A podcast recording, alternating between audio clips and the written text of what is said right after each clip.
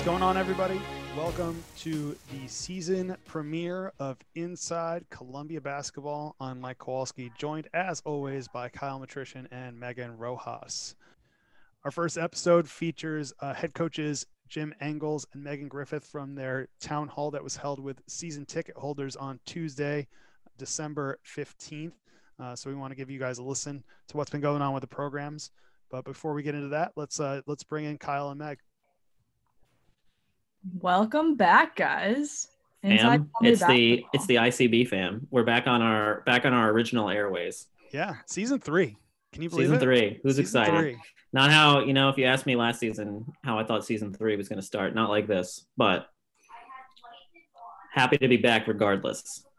Yeah, here Back we are. better.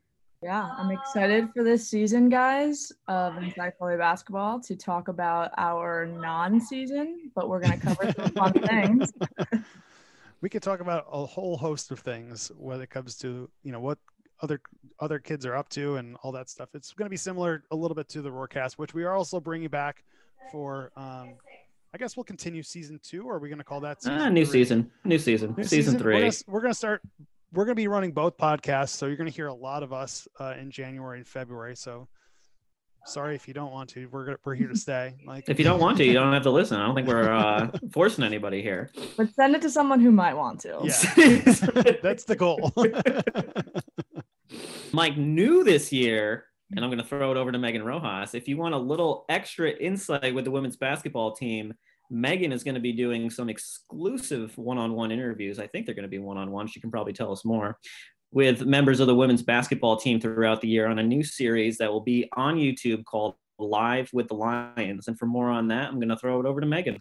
Thanks, Kyle. Yes, our YouTube series will be called Live with the Lions. Our first episode is out, and it was with Sienna Durr, who talks about how she may or may not have told her mom that her and Michaela Markham went skydiving a couple weeks ago. It is And funny. It is funny alert. how many people do that. Like remember on the Roarcast episode we had. yeah, I was shocked. But anyway, the episodes will all be on YouTube. So follow our YouTube page or channel. I think that's what the kids are calling it. And subscribe. Subscribe. Yeah. And next week's episode will be with head coach Megan Griffith, a special episode about what we've been up to as a program and things we're doing to keep in contact with our players and staff. So keep an eye out for our release of that episode on YouTube, our YouTube That's- channel. I think it's time to toss it over to Lance Medow, as we do every year, normally for the fireside chat, but this year for the town hall with head coach Jim Engles and head coach Megan Griffith of the Columbia basketball teams. Right after the break. At Athletic Brewing Company, we've built America's first craft non alcoholic brewery. We've created a lineup of award winning non alcoholic beers. Our beers are made with organic grains and start at only 50 calories.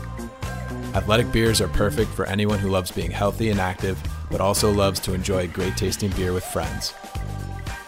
To give us a try, go to athleticbrewingcompany.com and use code ATHLETIC20 for 20% off your first order.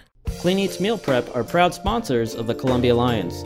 Clean Eats has a wide variety of meals, from the basics, low carb, gluten free, and even kids options. The process is simple place your orders for the week, and Clean Eats delivers right to your doorstep. Nutrition, convenience, and results equal the Clean Eats experience. Visit www.cleaneatsmealprep.com to try us today. We all know what comes with being a fan the ups, the downs, and everything in between. Share a Coke with a friend. Coca Cola, the official beverage of the Columbia Lions. Good evening, everyone, and welcome to tonight's town hall. My name is Mike Miller. I'm the Associate Athletic Director for Marketing Strategies here at Columbia. It's been some time since we saw everybody last at Schiller Court and Levien Gymnasium, and we are glad you could all be here. We thank everyone who submitted questions for consideration tonight. We got a lot of questions, and we're going to try to address as many topics as possible. At this time, I'd like to welcome everybody on our panel. Uh, head coach, head men's basketball coach Jim Engles, and women's basketball head coach Megan Griffith. I'd also like to wel- welcome tonight's moderator, the voice of Columbia bro- basketball broadcast and the host of New York Giants radio pregame and Sirius XM Sports Talk on Mad Dog Radio, Lance Medow. Welcome, everybody. Good to be here, Mike. Mike. All right, I'm gonna hop off and let you guys get to it, and uh, can't wait to hear on what's going on with Columbia basketball. Absolutely. Well, thank you so much, Mike, and I look forward to delving into a variety of topics with both head coaches. First of all, it's good to see the both of you through a computer screen. I wish, of course, we were in person and talking to you about the X's and O's and getting ready for your respective seasons. But I hope that both of you, as well as yours, are safe and healthy. How's uh, everything doing on, on both of your ends? We're good. Yeah, no, we we're just you know trucking along here. I think uh, grateful my everybody in my circle is is healthy and safe right now, and I'm sure Jim would say the same. Yeah, it's good to see everybody. Um, same thing. It's been uh, an interesting time, but it's uh, it's good to be on and, and be talking to everybody. Absolutely. Well, let's start with the big topic of discussion, which is the fact that the winter season, it was recently announced that there won't be any college basketball. Jim, let's start with you. When you first learned of the news, what was your initial reaction? Uh, it was really disappointing. Um, you know, it's uh, it, it, was really it's it's very hard to reflect on and put into words. You know, it's something that unfortunately, once you started to get some news uh, about how the the virus was sort of taking over again, it I think we all had some sort of idea that things probably weren't going to be positive, but um, it was tough. You know, it's tough as a coach. It's tough for your kids, and it's uh, I know it's certainly tough for our fans. So it was uh, it's it's been a it's been an, a very challenging um, a very challenging time for all of us. Megan, how about you? I would echo a lot of the same sentiments of Jim. I'm, you know, it's just been you know a lot of uh, there's been a lot of change, and it feels like nothing is really changing at the same time. So there's I think this dichotomy with how how should we feel? What should we plan for? How should we you know everything is sort of in limbo and um, it's been disappointing like jim said. It, it really was but we understand that there's decisions that have to be made and you know our presidents made the decision for what they thought was the best of the league and you know we stand by um, and do our part as much as we can right now just to keep our, our players and, and our staffs motivated and keep everybody engaged I think the two of you were in a very interesting position because I'm sure you were monitoring what happened once the fall seasons were announced that they weren't going to happen and what the football and all the other sports had to go through. So, Megan, I want to start with you. When you learned that the fall season was going to be canceled, what did you perhaps put into motion about the potential that the winter season could be interrupted and trying to really maybe get ahead of the process here? Yeah there's there's so many things you know that when that happened and you know you're gutted for those for those coaches and, and those student athletes and um and, and then at the same time you realize that this is this is getting closer to your reality or it could be. So i think you prepare for best case and worst case and then kind of everything in between from what we've learned with the virus and how the pandemic has shaken out. So you know for us it was okay uh, what do we do right now with the team in front of us? How do we get them um, as focused and locked in as possible? And what's most important right it's it's kind of trying to figure out what's most important right now for this time for growth so um, our teams have morphed quite a lot you know from last march to august to now and um, it's just kind of making sure that everybody's still thinking about growing and moving forward and controlling what they can control and Jim, what about you? What had those fall months been like as you would normally be going into the mode of preparing for the upcoming season? Uh, I don't know. I don't know if you can hear. I'm downstairs in my basement. My daughter just got accepted early decision to Villanova, so there's like 15 girls running up and down. well, just, congratulations just to you and house, the family. So I apologize if there's a lot of noise. Um, yeah, I mean, it's the hardest thing for this whole thing is for our guys. I mean, you know, basketball has started now, so it's uh, they see their friends playing. Um, they know that guys are out there playing, and um, you know, it's you know, I totally support what the Ivy League has done. I believe it's the right thing, and um, but it's very hard to it's very hard as a, a, a college kid and 18 to 22 years old to understand that you know safety's been a safety is put out there, and and uh, you know it's hard for those guys to understand that. You know, it's be something that they'll reflect upon when they're older, but you know, lose a year and to see their guys playing and um, it's I'm sure it's been very. I know it's been very challenging for me. I'm sure it's very challenging for Meg. And um, just to make sure that these guys understand, hey, you know, you'll get through this. You know, there is there is a light at the end of the tunnel. Unfortunately, you're just going to have to, you know, understand that there's some things that are bigger than this, big, bigger than you just playing right now. On a lighter note, Jim, before we move on, you piqued my interest by bringing up Villanova because your team has collided with Villanova over the last few seasons. I just want to make sure that if you do go up against Jay Wright in the near future, that your daughter's allegiance is with the proper team. Can, can we at least clarify that here? Uh, I can't really do that. I'm sorry. Um, she, the reason why, she, and this is the truth. When when I was in NJIT, we played Villanova a number of years ago, and um, we were actually it was tight game coming down to the last like three or four minutes, and um, my daughter said to my wife, uh, "I love the school spirit here. I think it's awesome, and I, I want to go to school here." So this was probably like ten years ago. Um, so comes full circle, and I just texted Jay. I was like, Jay, she's going to be really good in the student section. So I was really excited. Very nice. Well, congrats to you and the family once again, as we are focusing on, of course, the immediate reaction to when the two of you learned that the winter season was going to be canceled. And Megan, I know you recently took part in a roundtable discussion with Doug Feinberg and a number of other Ivy League coaches. Mm-hmm. We were just talking about how you and your staffs handled the news. What have the conversations been like between you and fellow women's basketball coaches? Because you're pretty much all going through this simultaneously. I mean, I've I've spoken to the coaches in the league more than I probably ever have. Uh, same on the men's side. I know we've we've spoken about a lot of um, unique issues ever since March happened, and um, you know I think it's a time where we're all trying to learn from each other and, and figure out what's best for everyone and and how does Columbia move forward best. Uh, but you know, I think the conversations, a lot of it, you know, early on was I was on a scheduling committee and we were trying to figure out what was the way, how could we have a season, right? So what's the taking this conservative mindset and figuring out, okay, what's the best way that we can do this? So, you know, I was in a lot of conversations then, um, you know, from our call this past week, you know, just kind of hearing about what different campuses situations are, right? So, you know, Penn and Princeton, similar to us, had nobody on campus uh, and then, you know, Harvard, right, had only their freshmen. So it's just very different all over the league. And I think everybody wants to work towards the same thing, right? So we're trying to learn from each other, talk to each other, share ideas. Uh, but you know, it's it's been hard for everybody, and um, you know, um, but I am proud that you know we're doing work that's really important um, in other ways off the court. So it's good to hear that and share that amongst other coaches. And Jim, what about you? You obviously have connections with various coaches across this league, specifically from all the years that you've spent. But what has the back and forth been like on your side of things?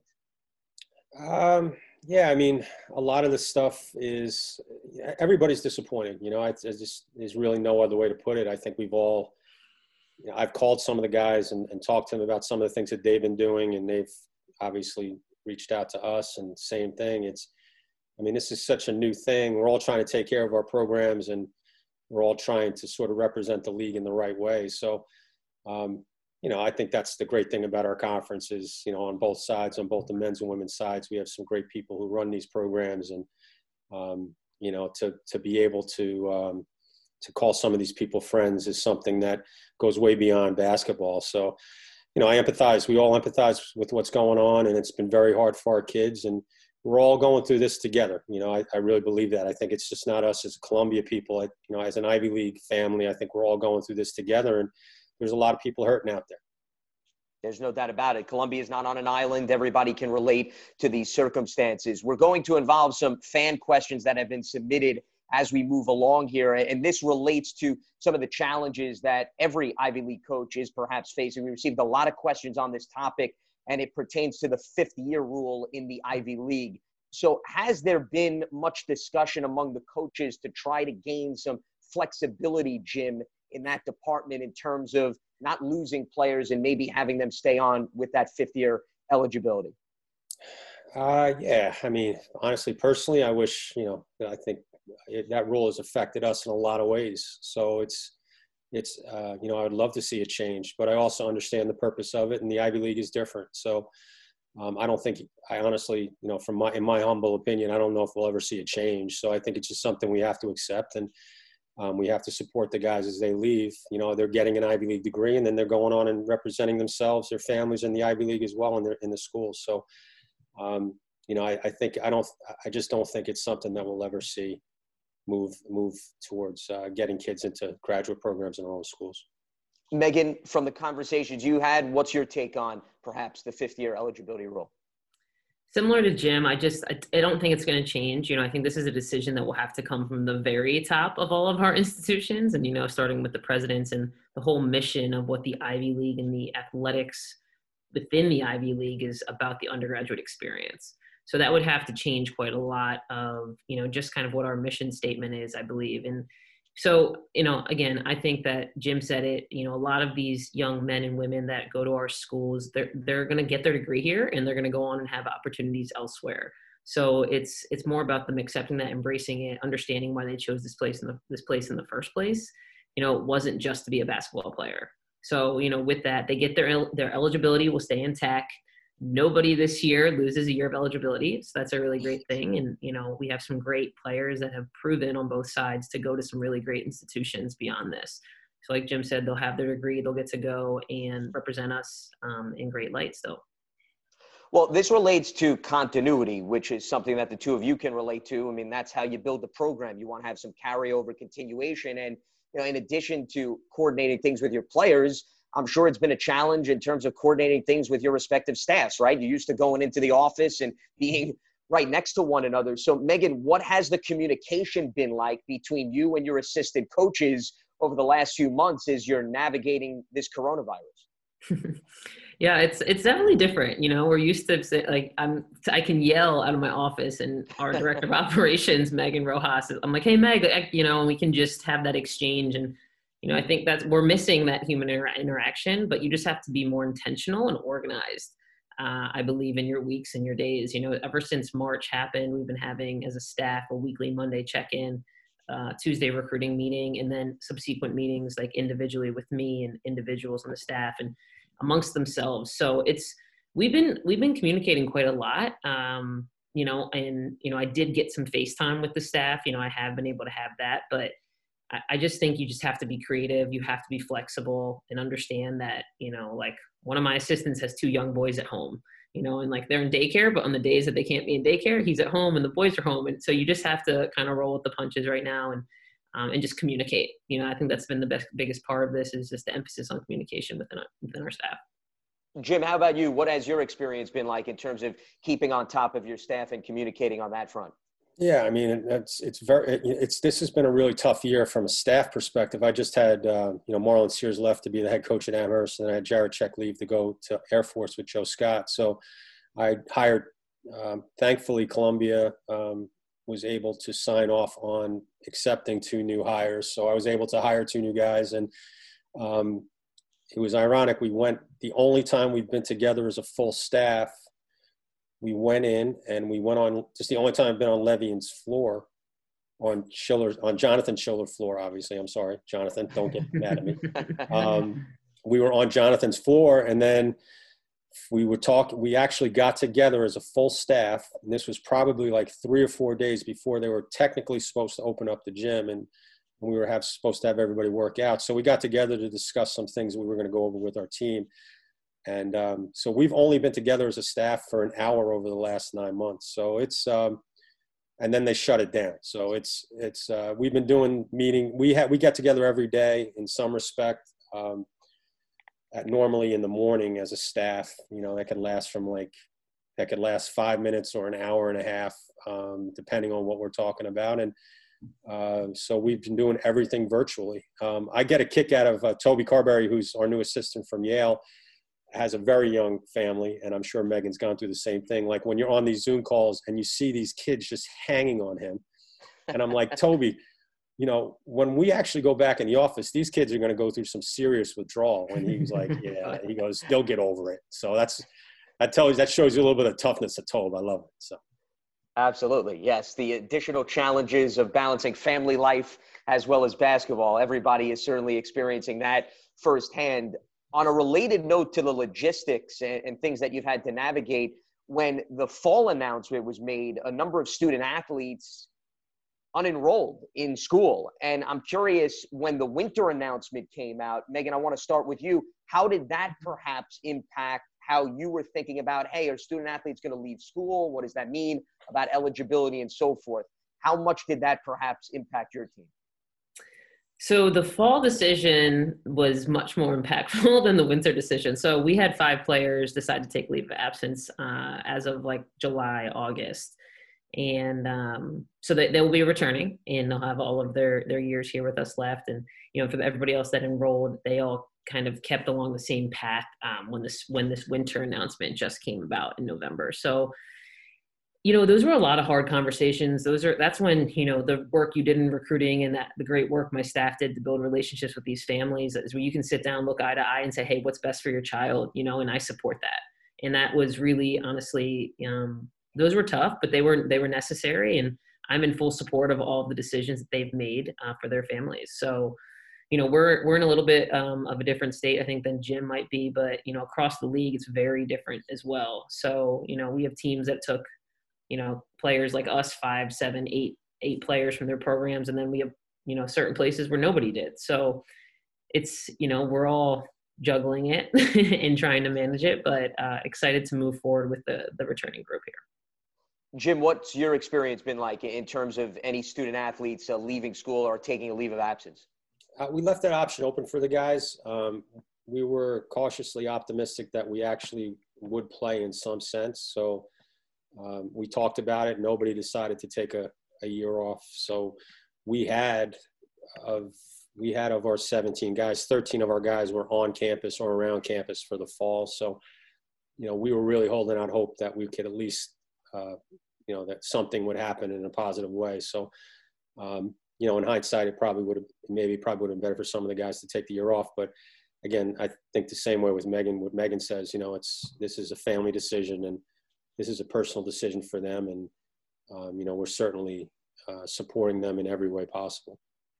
Well, Jim, with the team, for the most part, as you just hit on, staying together, there is the conditioning aspect, even though you're not playing games, to at least the guys to stay in shape, both mentally and physically. In terms of the academic structure right now, because not everybody's on campus and there's virtual learning, what has it been like in terms of getting these guys to work out in some capacity given the fact that there's no season?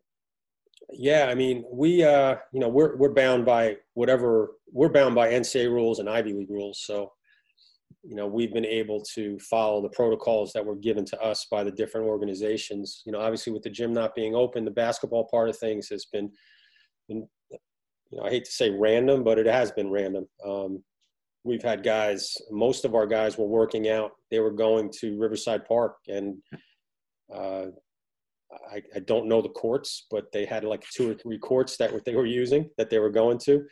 Thankfully, the the uh, fall was actually pretty warm, uh, so most of the guys were able to get out there.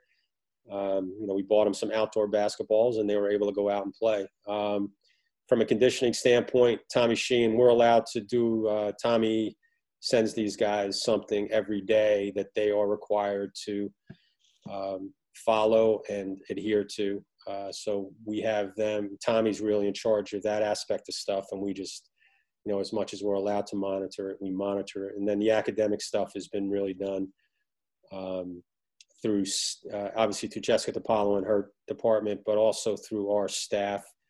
You know, we have different protocols that we follow from an academic perspective to just to make sure that these guys are doing their work and staying on board with what we're what they're doing. So, um, it, has been a challenge, you know, uh, you know, and especially with the virus, you know, trying to find a place. We had a, we've had guys traveling around a little bit of the city. There's really hasn't been a lot of places open up indoors. Um, there's been one place in Brooklyn, but so some of the guys have been going there, but it's not. Uh, it's it's you know I, I hesitate. Um, you know I get worried that these guys are going to be on the train or on a bus and they're going to come back with the virus. So we've been very lucky along those lines, but we've been trying to manage it. So these guys have done a very good job, and I appreciate. I know they're frustrated, and I know they're disappointed, and um, you know I, they really have done an extraordinary job to keep themselves engaged, uh, basketball wise and conditioning wise. Well, as a Brooklyn native, I fully support them using that borough in some capacity. I'm with you. I want it to be done in a safe manner, but I'm all for them branching out side of Manhattan and, and maybe uh, exploring Brooklyn you'd be very surprised in terms of what that borough has to offer if they uh, take the opportunity to do that. Megan, on a, a, more serious note, what was your experience like thus far in terms of having your players work out and, and also trying to balance them staying focused on academics while dealing with what everybody else in this world is dealing with right now? Yeah, it's it's been hodgepodge and um, you know, just kind of it's everybody's situation is not just changed one time and it was like, oh, this is what's set for the fall, right? Uh, it's been there's been various different um, factors that have contributed to that. So you know, very opposite of Jim's situation. We didn't have anybody in the greater New York area. So we had our players were scattered everywhere across the country, across the world. You know, we, we have players that are in Europe as well. So it was, you know, it was a matter of just trying to make sure that um, one, trying a lot of new things, a lot organizationally, what works best. Can we get a time where we can get our West Coasters and some our player in Spain on a same call, like once a week? Like, how does this work? So there was just a lot of just you know checks and balances, trial and error, trying to figure out what worked best. Um, and I give immense credit to our staff and players for being flexible and, and just trying to figure it out with us. Uh, as Jim said, that you know I'm really amazed at the resiliency of our young athletes. You know because they're they like it's tough. Like they've received a lot of bad news, and I think that they've they've done a great job managing it and handling it, um, tempering their expectations, but also staying engaged and focused. So, you know, for us, in terms of um, you know the basketball workouts, we got really creative, and and you know, I mean, I was filming myself doing workouts and sending it to our team. You know, like even something as simple as that, especially early in quarantine where you couldn't leave your house, couldn't have access to a hoop. Um, everybody has a different setup, so you just have to like temper with the workout, tailor the workout, and this is the variation that you do. This is the variation that Michaela does. This is what Caitlin does um, you know we would we would engage in like you know some chalk talks every once in a while especially recently. Um, that's been like a big hit with our team which is fun to see because you know they really they enjoy talking hoops and they watch a lot of basketball which you know four years ago when i got here that wasn't the case. So it's you know i think that's been a lot of fun to see that transformation happen. Um, and then as well you know in terms of the conditioning and strength workouts you know coach matt herhall is our strength coach. Um, he's done a great job at just making sure that they're prepared, staying engaged. Him and I connect every week just to say, hey, what's the update? Um, what information did you get? Did anybody report back? Same thing goes with our, with our athletic trainer, um, just making sure the players are healthy, they're able to get to PT still, or you know if there's anything that they need to get assessed. And then you know academically, similar to Jim, we have our protocols within the program, and my staff has done a great job at keeping up, making sure that our players are engaged and you know, performing well and still showing up, making sure that we're representing, you know, Columbia women's basketball and athletic department as best as we can. Megan, Meg, I'm interesting. Meg, yeah, go ahead, Jim. Yeah, Meg, yeah. you make me feel bad. I, I got a hoop in my backyard. I'm gonna have to go outside and, and uh, Jim, let's go, man. Out, I'm gonna break out my high school shorts and I'm gonna start showing some moves. So you guys better watch Twitter. It's gonna be. Fun. I'm ready. I'm ready. Stay tuned. Jim Engles will go viral on social media any day now. We're, we're just waiting. It, it's funny you, the both of you brought that up because clearly the both of you played. The both of you are still students of the game. You've been around the game a long time. And Megan, you referred to these chalk talk sessions. I'm curious trying to maybe make the best of a very unusual circumstance. How much has this given you an opportunity, especially your staff members, to take a step back, reevaluate what you've done as a coach, think about scheme, really peel back the layers of what coaching is all about for yourself? Yeah, it's. I mean, that's the great a great point, and you know, it's almost like we're taking a sabbatical. The sabbatical we never asked for. so it's. uh you just you know you find yourself engaging in different ways with the game. Um, i would say that personally i've been more present in like everything i'm doing because i'm just like not as in the weeds with my team. You know i'm not like analyzing practice film every day and thinking about the you know how to get Abbey Hsu the ball in this spot or you know anything like that. Like it's more been about okay like you said Nance, take a step back. It's not so much about us right now in this moment but how we can grow how we can get better doing a lot of studying of other programs and what they do, what works.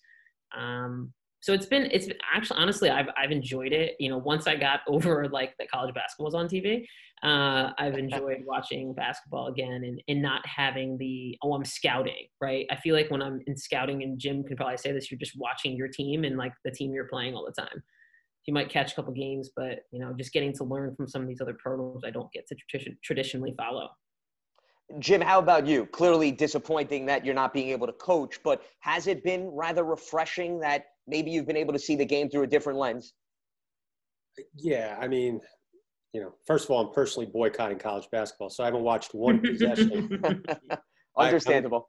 I, I, have not watched one possession of college basketball this year. So, um, you know, I, and I'm being serious. Like, I, our guys are really disappointed, and it's very hard for me to watch my friends and and uh, you know and understand how hard my team has been. And maybe that's petty, but um, you know, I've been really I've been really watching a lot of European basketball, doing a lot of clinics. Um, I've spoken to uh, a lot of people um, that you don't normally have access to at this time of year. Um, so it's been really good uh, for you know from a from a development standpoint. For I think from a staff development standpoint, you know, we've been doing a lot of recruiting and um, trying to stay in contact that way. But um, so, like Meg said, it's you know it's you know you try to make the best of it with the situation that you've been presented, and um, we have I, I, feel like we've been doing a very good job as a staff, and I know our guys have been doing a good job, and you know because no one's really gone through this before, it's very interesting to find out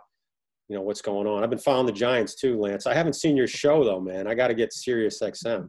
There you go. Yeah, you got to branch out a little bit, especially if you're not watching college basketball. Come on over. There's always plenty of room. I'm gonna plenty of room in terms of the listenership. I'm I'm going to start breaking down uh, like defensive schemes in the in the in the backfield with safeties and and uh, cornerbacks there's always a seat on the pregame show, Jim. So if you want to, you know, take some time away from basketball, I'd welcome the analysis on the football front. No problem, Megan. If you want to take part two, there's room for that too.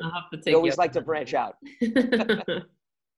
we said that we were working in a lot of fan and season ticket holder questions. So I want to get to another one. And we also received a lot of questions on this front about what has the impact of the season had throughout the Ivy League on transfers and student athletes who have entered the NCAA transfer portal. Megan, let's start with you on that front. So we uh, we have four seniors right now, uh, three of which are exploring their transfer portal options. So which is you know, and that's everybody's individual choice. I think that um, across the league, you're going to see a lot of talented seniors, you know, kind of roll the dice and see what's out there for them. Uh, I've heard that from other coaches as well. Uh, there's some really talented players in our league much like on the men's side, and they're going to have great opportunities in front of them. You know, I think, you know, in terms of us and, and transfers into Columbia, that's something we won't know quite as much about until after the season. You know, that's typically when that heats up a little bit.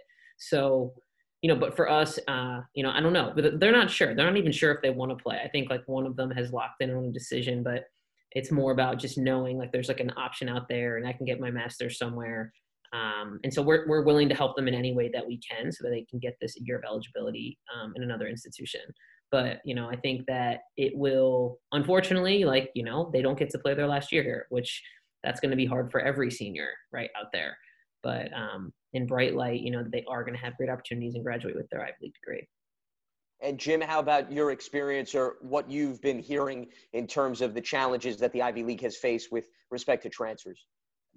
Uh, it's going to be a it, there's going to be a huge amount of uh, people in the portal because of the rules that are going on right now, and um, you know we've talked to our guys. Uh, we've rec- you know we've told all our guys to put their names into the portal right now just to make sure that they get their names out there. I know that uh, I believe all of them have been contacted by at least a couple of schools, so we're trying to sort of direct them in certain ways. Um, so it's going to be it's going to take a couple of years here for on um, with with I think college basketball in general because uh, from the way I understand it, the the teams that are on scholarship right now will have the opportunity to ask their returning seniors to come back. So mm-hmm. that means that rosters are going to be over the limits. Um, so that's going to take a year for it to shake out, and then it'll probably take from you know in talking to people, it'll take a couple of years for this to get back to what we would consider normal with roster sizes and stuff. So uh, it's going to be hard for these kids, um, anybody who's looking to transfer right now, because it's going to be very select, and um, you know there's a lot of there's a ton of options. So you know we're we're investigating all different all different schools, all different options. We're, we're investigating some things for some of our guys in Europe, and um, you know we just got to stay patient because this is sort of a dead time right now. It's you know it's mid December, guys are basically just starting their seasons. You know, with COVID right now, a lot of people are just you know, there's so many, there's so much pressure on these staffs and, and, and kids to, you know, with the seasons that are going on right now. So it's going to take a little time for this stuff to shake out. On a related note, and speaking of roster management, I want to move to recruiting because I think that ties into what you were talking about. You can't have access to go to high schools and go on the road like you normally would do in previous seasons. So, Jim, I want to start with you. What has it been like from a recruiting standpoint, not just for the incoming 2021 class, but as you're looking at potential players even years beyond that? Yeah, I mean, the whole thing's new. So the dead period is extended through April 15th. So, um, you know, I just had a parent just text me before he's going to be in the city, he wants to come by. And I told him, hey, you're allowed to walk campus, but we're not allowed to see you. So there is no access uh, from a personal standpoint with anybody in recruiting. So everything has been, do- has been done virtually. Um, we're watching a lot of film. Um, you know, and unfortunately, some of these kids right now are at a disadvantage, these high school kids, because it's all state by state. So a lot of states aren't playing. No, it's state like Texas is playing, or a state like North Carolina is playing. Um, so it's it's so random.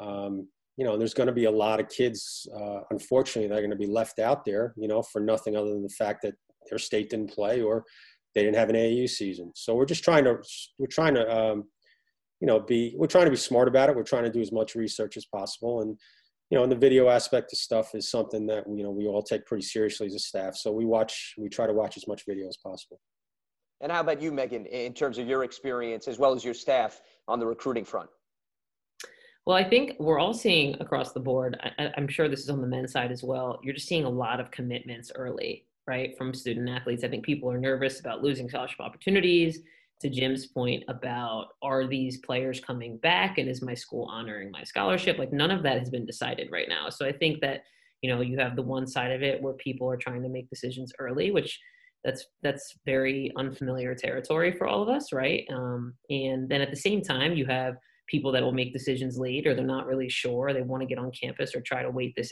out to see what April holds and maybe the summer so you know for us it's just it's continuing to do what we do uh, you know with recruiting in terms of build the relationship um, talk to their circle of influence um, and just you know realize that this is although it's been very different for all of us this is very new for all of them too in terms of this is their first rodeo with recruiting right? So the 2022 class that'll be the 26th class in college they've never even had a september one where they didn't realize like the coaches wouldn't be sitting in their living room the next week so it's just, you know, you're trying to adapt and realize like, hey, we got to make this the best experience for them and bring Columbia to them in any creative way we can.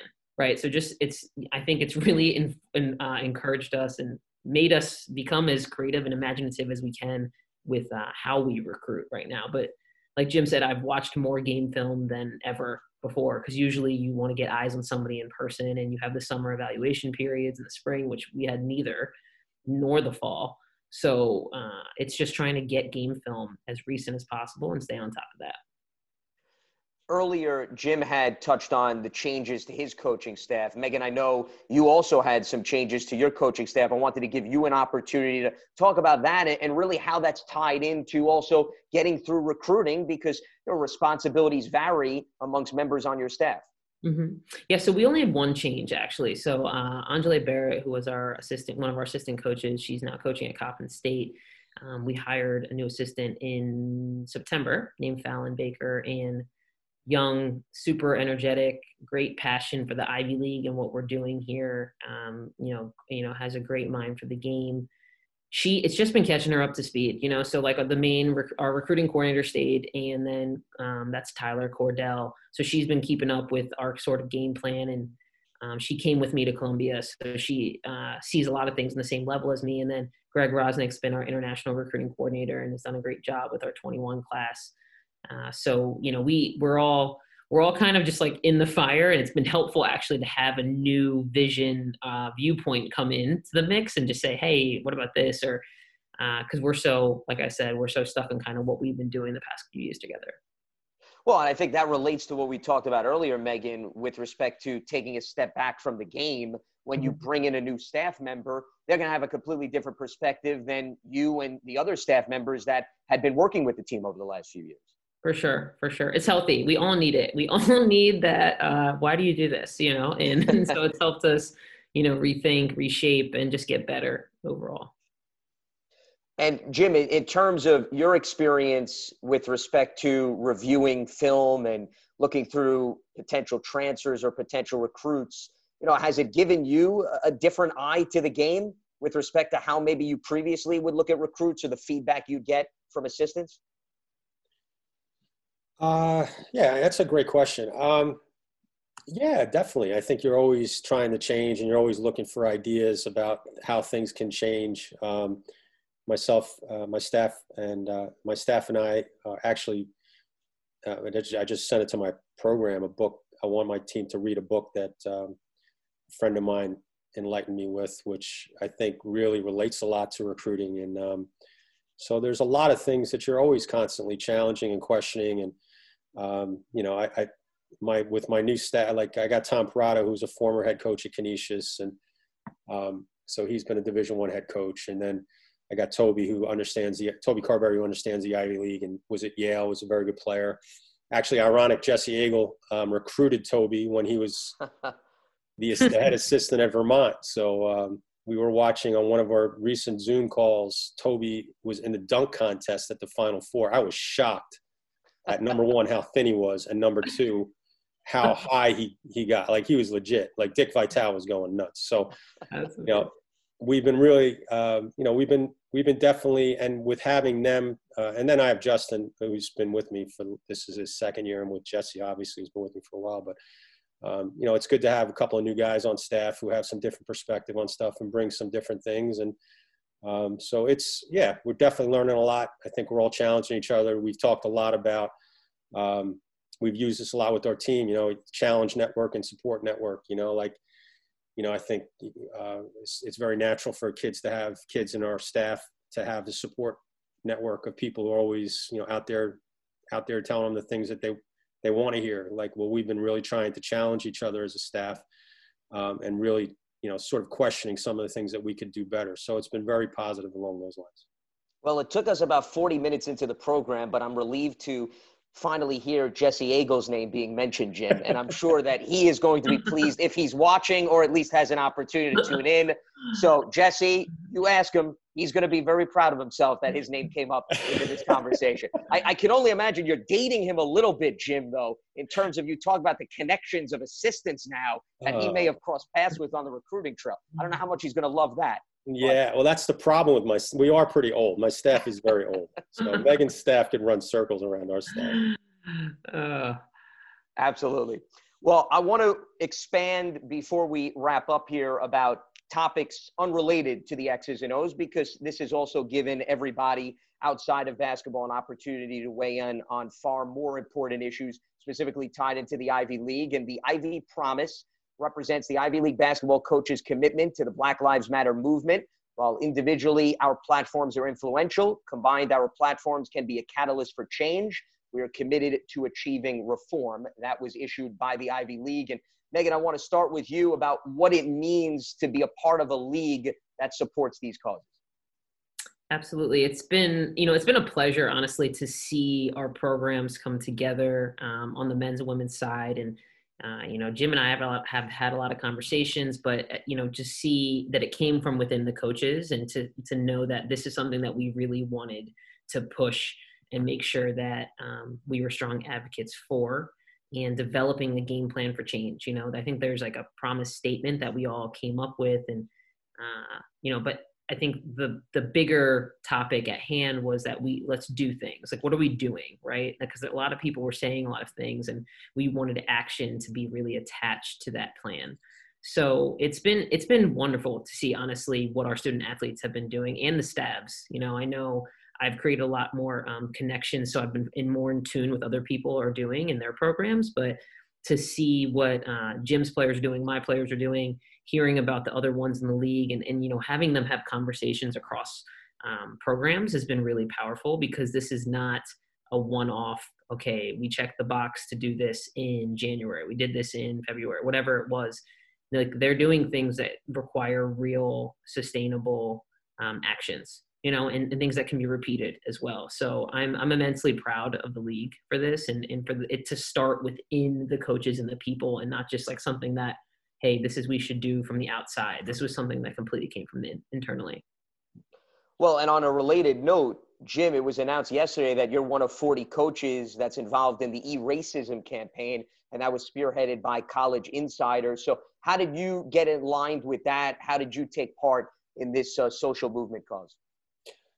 Yeah, uh, before I just get into that, you know, I want to just echo what Megan was saying. You know, I, you know, the Ivy League is is uh, the Ivy League is special for a reason, and um, we may not have taken, you know, in regards to basketball and athletics. Unfortunately, some of the decisions may not have been popular with everybody, but you know, they are they they have uh, they're leaders in what they do. So, um, you know, the fact that we aren't playing, and you know, they took a, you know, I think we were one of the only probably one of the only leagues, the first leagues, to really jump on board with with, with social justice as as a league, and um, so it's very humbling to be involved with with leadership like that. You know, when you have people who genuinely care about what's going on, not only on the court but off the court. They care about kids' safety. They care about how the kids, you know, the kids' environments that they're that they're that they're experiencing, and they care about leadership. So, you know, I'm really proud to be uh, part of that as as one of the coaches, you know, in the men's and women's side. Also, with um,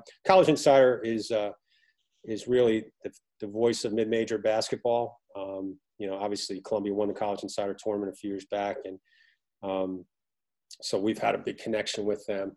Uh, they uh, got together and they wanted to they wanted to um, sort of give give the, the coaches another sense of a voice. I know the NABC has done a very good job up to this point of really jumping on board with with uh, the issues that are at hand that we have to come to grips with. And uh, College Insiders also wanted to jump on board with that. I think it's a great uh, it's a great platform for myself and for other coaches. And um, we actually have a meeting. Our first meeting is tomorrow, so I'm excited to get to get on board. Uh, you know, with some of the guys that are on that are actually involved with this. It's going to be it's going to be really good to to talk to these guys about things that we can do for our teams. I think it's also important to note that some of the student athletes on your teams have also taken part of an organization, the Black Student Athlete Alliance, BSAA, and that was formed to provide an exclusive community for Black student athletes to come together in a safe space and have meaningful dialogue to aid in an optimal experience as members of Columbia University. So both teams, from what I understand, have representatives taking part in this alliance. And Megan, how important is that to see that interaction between your players as well as this organization? Yeah, I'm, I'm I'm really proud of their leadership. You know, both of them to to know that it's across both of our programs and that they took the initiative. Right, this is something that came again from within, from the student athletes. Um, this is not something that said, "Hey, dude, let's do this." This this came from them. They came up with the idea, and for two of them to have a leadership role within the BSAA, and then also multiple student athletes on my program are involved with it.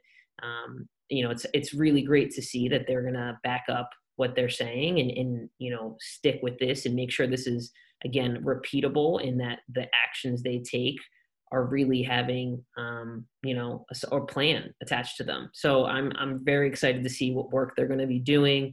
Um, immense credit to um, Ari and Marquise, the two people that are leading it from the department and you know i'm again it's just it's great to see that them stepping up and and really exercising uh, their voices and their action. And jim what have you observed in terms of your players involvement on that alliance? Yeah um, ty bibbs who is senior and ike Nweke, a junior have both um, jumped on board with with that committee. And um, again same you know same thing that megan's saying. It's it's really it's really uh, we're really all very proud as a, as a program to see those guys take some leadership with such a pressing and such an important issue. And, um, you know, they have, you know, and especially with, with, you know, with some of the stuff that's gone on, just, you know, the fact that, you know, they're, they're regular students. So there's a lot of responsibility that they have to sort of take when they, when they have, um, when they step into a leadership position with so much, with so much at stake. So, you know, I think they're doing a, a wonderful job and it's, it's great to see Columbia, again, you know, Ivy League type thing, be at the forefront and and to really really put themselves out there um, and and to try to make things better. Well, this has been a very enjoyable conversation. I thank the two of you for taking the time to catch us up on what it's been like over the last few months. Uh, we all wish, of course, we were at basketball games viewing it. Uh, hopefully, this wait will just make it much more enjoyable when both teams return to the court. But uh, Megan, Jim, thanks again for all your time. Best of luck moving forward with your respective teams. And uh, I personally hope that I'll be able to interact with you in person sooner rather than later. So thank you very much for taking the time to do this. Hearing what Megan and Jim had to say, a happy and a healthy holiday season and new year to all of you tuning in. Greatly appreciate you taking the time. Good night, everybody. Have a good one. Thank you, guys. Yeah, thank you. All right, so that'll do it for episode one of Inside Columbia Basketball. Once again, we'll be back on Thursdays starting in January. So stick, make sure you you catch up on the previous seasons of this podcast, the Roarcast, on Spotify, Apple Podcasts, Stitcher, wherever you get your podcasts. Just follow, try to look for Columbia Athletics. Subscribe, leave us some comments, some feedback. This is your podcast, so you know whatever you want, you're gonna get. Maybe. so, stop listening to Taylor Swift album for five minutes and catch up on all episodes of Columbia Athletics podcasts. And we'll talk to you in 2021.